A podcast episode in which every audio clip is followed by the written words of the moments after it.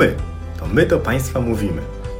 Tomasz Batko. Mateusz Kosiak. My jesteśmy lekarzami, twórcami portalu eduson.pl I postanowiliśmy trochę urozmaicić portal eduson.pl i zamieścić na nim podcasty. Opisać badanie to jest żaden kłopot, jeśli nasz pacjent jest zdrowy. Jeśli wszystko ma prawidłowo, korzystamy ze standardowych opisów, wzorów, szablonów, które większość z nas ma albo w swoich dokumentach elektronicznych, albo gdzieś w szufladzie. Problem zaczyna się wtedy, kiedy nasz pacjent ma jakąkolwiek zmianę ogniskową, zmianę patologiczną, bo tu już zaczynamy się gubić w sposobie opisywania. A zdarza się, że tych zmian ogniskowych to pacjent ma kilka rodzajów. W takiej wątrobie na przykład. A jak sięgniemy dalej, do śledziony, to tu znowu zmiana ogniskowa. I w nerce tak samo. I pojawia się pytanie, jak traktować takie zmiany w opisie? Czy są jakieś zasady opisywania charakterystyczne dla każdego narządu? Czy inaczej opisujemy zmiany w tarczycy, inaczej w śledzionie, inaczej w nerce? Czy jest jakiś wspólny język tych opisów?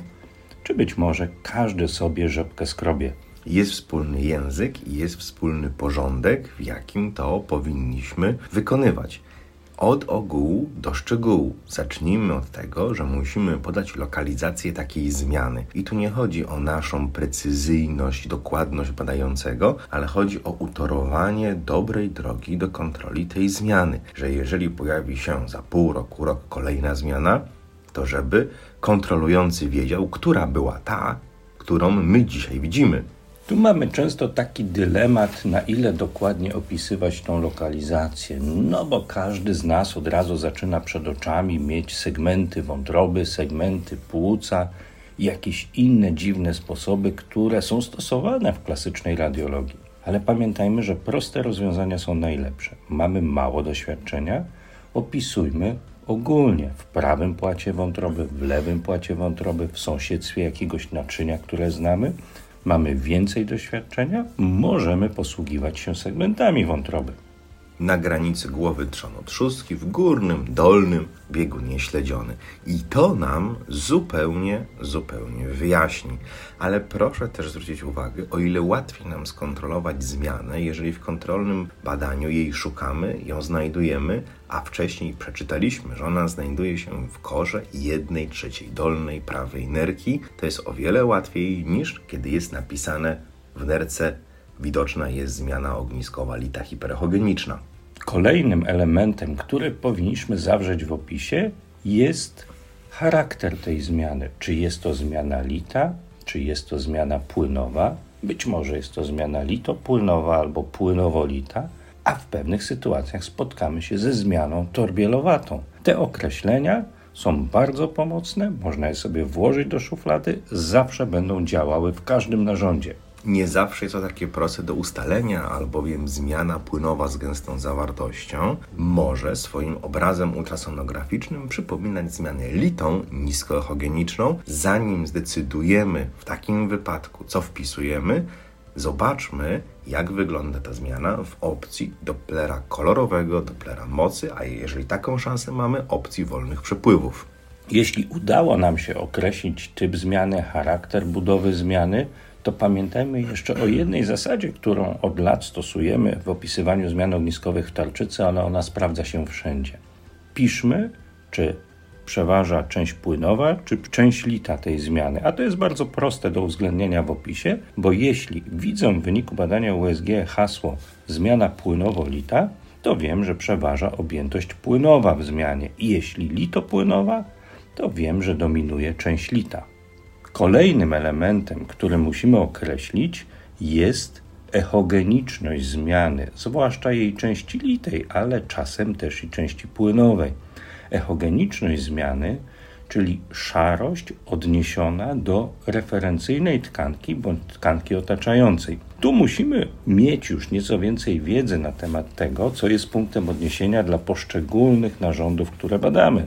Dla wątroby będzie to miąższ otaczającej wątroby dla tarczycy będzie to miąższ zdrowej tarczycy, w przypadku chorej tarczycy ślinianka podżuchwowa oraz mięśnie, które lokalizują się przy tarczycy. W przypadku badania sonomammograficznego echogeniczność tkanki tłuszczowej. Potem musimy określić, jakie są granice tej zmiany. Czy ta zmiana jest dobrze, czy źle ograniczona. Jednocześnie opisując granice, czyli to, czy jesteśmy w stanie wyodrębnić torebkę takiej zmiany, czy być może ta zmiana nacieka okoliczne tkanki. Określmy również kształt zmiany, czy jest to zmiana okrągła, czy jest to zmiana policyklicznego kształtu, czy być może ma inny charakterystyczny dla niektórych regionów ciała kształt. Czy ta zmiana, kolejny punkt, jest jednorodna, czy jest niejednorodna? Tu mówimy o jej echostrukturze. Czy jest gładka, czy może jej echostruktura jest e, niejednorodna, jeśli uwzględniliśmy te główne cechy, o których mówimy, możemy podać wielkość tej zmiany. Przy małych, okrągłych zmianach opisujemy te zmiany bardzo prosto, dając bardzo prosty jeden wynik pomiaru, czyli średnicę takiej zmiany. Przy zmianach większych bądź wielokształtnych określmy trzy wymiary: wysokość, grubość, szerokość takiej zmiany. Łatwiej nam będzie monitorować. Dobrym zwyczajem przy niektórych typach zmian jest również podawanie ich objętości. Zwróćmy też uwagę na to, jakie jest unaczynienie tej zmiany, nie tylko w kontekście rozróżniania jej, czy jest to zmiana lita, czy jest to zmiana płynowa z gęstą zawartością, ale jaki jest charakter tego unaczynienia, czy naczynie wnika centralnie, czy jest to jakiś charakterystyczny dla tej zmiany rodzaj unaczynienia jak dla FNH, czy być może mamy taką sytuację jak w zmianach w tarczycy, unaczynienie obwodowe, obwodowo-centralne, czy może unaczynienie po prostu centralne. Być może w pewnych sytuacjach uda się nam również określić skąd dana zmiana ogniskowa czerpie unaczynienie, skąd pochodzi unaczynienie tej zmiany, albo dokąd jest odprowadzana krew, dokąd uchodzi żyła odprowadzająca krew z tej zmiany. W pewnych obszarach ludzkiego ciała, jak na przykład tarczycy, typu naczynienia nie ma takiego znaczenia, jak kiedyś nam się wszystkim wydawało, ale to, co powiedziałeś, typ czy charakter naczynienia, na przykład zmianach ogniskowych w wątrobie, może mieć kluczowe znaczenie w diagnostyce różnicowej. W przypadku badań ultrasonograficznych tarczycy i sonomammograficznych pamiętajmy o tym, że jeżeli tylko taką okazję mamy, jeżeli tylko nasz aparat ma tę opcję, użyjmy elastografii, tej najprostszej elastografii uciskowej, aby zobaczyć, czy zmiana się odkształca przy ucisku głowicą, czy nie. W ostatnim etapie opisywania zmiany określmy, czy widzimy jakieś dodatkowe cechy, dodatkowe elementy tworzące tę zmianę. Zwapnienia, które mogą być drobne, nazywane często mikrozwapnieniami, jeśli ich średnica nie przekracza milimetra, bądź zwapnienia klasyczne, większe, które mogą na przykład dawać cień akustyczny. To samo tyczy się pewnych obszarów związanych z martwicą tego typu zmian ogniskowych, które widzimy. I to powinniśmy też ująć w opisie takiej zmiany. I tu dochodzimy teraz do następującej, bardzo ważnej sytuacji. Albowiem nie będzie niczym nadzwyczajnym, że nasz pacjent tych zmian w swoim organizmie w jednym badaniu będzie miał kilka. Formułując ostatnią część naszego opisu, formułując wniosek, musimy powiedzieć, zacząć formułowanie tego wniosku od tej zmiany, która naszym zdaniem jest najbardziej niepokojąca, od tej zmiany, która najbardziej będzie wymuszała dalszą diagnostykę u naszego pacjenta. No bo jeżeli opisujemy w kolejności wątroba, trzustka, śledziona, nerka, jamę brzuszną, to wnioskować będziemy w ten sposób, która z tych zmian, w którym tych narządzie jest najpilniejsza do dalszej diagnostyki. Na przykład okaże się, że najpilniejsza jest nowo stwierdzona zmiana w trzustce, bądź najpilniejsza do diagnostyki jest nowo stwierdzona zmiana w nerce i ona we wniosku powinna być na pierwszym miejscu, mimo że kolejność opisu narządu wątroba, trzustka, śledziona, nerki powyżej jest zachowana. Oczywiście może zdarzyć się taka sytuacja, że nasz pacjent w jednym narządzie ma liczne zmiany ogniskowe. Jeśli to są zmiany o takiej samej morfologii, opisujemy je zbiorczo, że w wątrobie uwidoczniono liczne bądź kilka, bądź określamy liczbę, jeżeli są policzalne te zmiany, opisując wspólnie ich morfologię i podając wymiary i lokalizację największej zmiany i wymiary od minimalnych do maksymalnych pozostałych zmian, charakteryzując je zbiorczo. Natomiast jeżeli nasz pacjent ma kilka typów zmian, to znowu grupujemy te typy zmian w zależności od charakteru ich budowy, ale we wniosku, podobnie jak powiedziałeś przed chwilą, uwzględniamy na pierwszym miejscu te zmiany, które nas najbardziej niepokoją. I teraz istotna sprawa, to się niestety zdarza, unikamy sformułowań, które wykraczają poza moc ultrasonografii. W tarczycy widoczna łagodna zmiana ogniskowa, w wątrobie widoczna łagodna zmiana ogniskowa.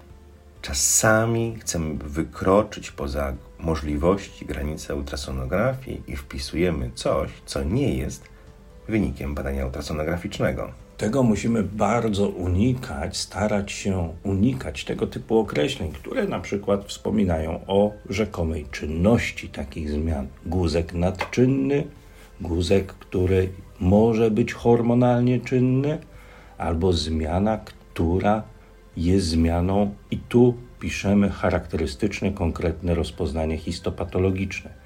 Tak jak unikamy tego typu sformułowań, o których mówiłeś, tak też unikamy jednoznacznych rozpoznań histopatologicznych. Poza klasycznym obrazem, uwaga, tak naprawdę tylko i wyłącznie torbieli prostej.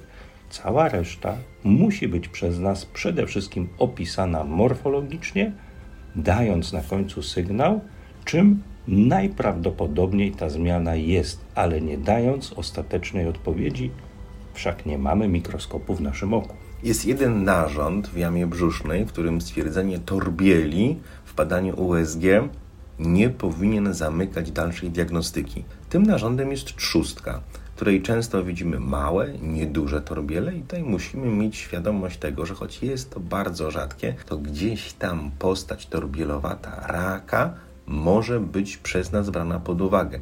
Z tą trzustką jest o tyle trudna sprawa, że często te torbiele mają po kilka milimetrów, 5-6 i nasza ocena ultrasonograficzna może być nie tak bardzo dokładna jak w tomografii komputerowej czy badaniem rezonansu magnetycznego. Dbajmy o jakość naszych opisów, unikajmy poetyckich określeń kształtów zmian, nawiązań do świata flory i fauny, tam gdzie jest to zbędne jeśli porządek opisu badania ultrasonograficznego będzie ściśle określony w naszych wynikach, łatwiej będzie nam nawzajem odnieść się do tego, co już u pacjenta wcześniej było opisane. Jeżeli możemy, to powściągnijmy się w naszej działalności w opisach bardzo jednoznacznych. Widoczna jest angiomiolipoma, widoczne są przerzuty w wątrobie. Pamiętajmy, że to, co my bierzemy za przerzuty w wątrobie, najprawdopodobniej są to przerzuty, ale musimy to potwierdzić w innej metodzie. Pamiętajmy, że to, co my traktujemy jako angiomiolipoma w nerce, najczęściej to jest angiomiolipoma, ale pamiętajmy, że bardzo podobnie może wyglądać rak nerki. Niekiedy zbyt definitywne sformułowania albo zamykają, albo otwierają dalszą diagnostykę nie zawsze trafnie. Bezpiecznie jest opisać poprawnie zmianę wedle wskazówek, które sobie przed chwilą przedstawiliśmy, niż brnąć w rozpoznania histopatologiczne, co może nas narazić na błąd diagnostyczny. Powodzenia Państwu życzymy. Powodzenia.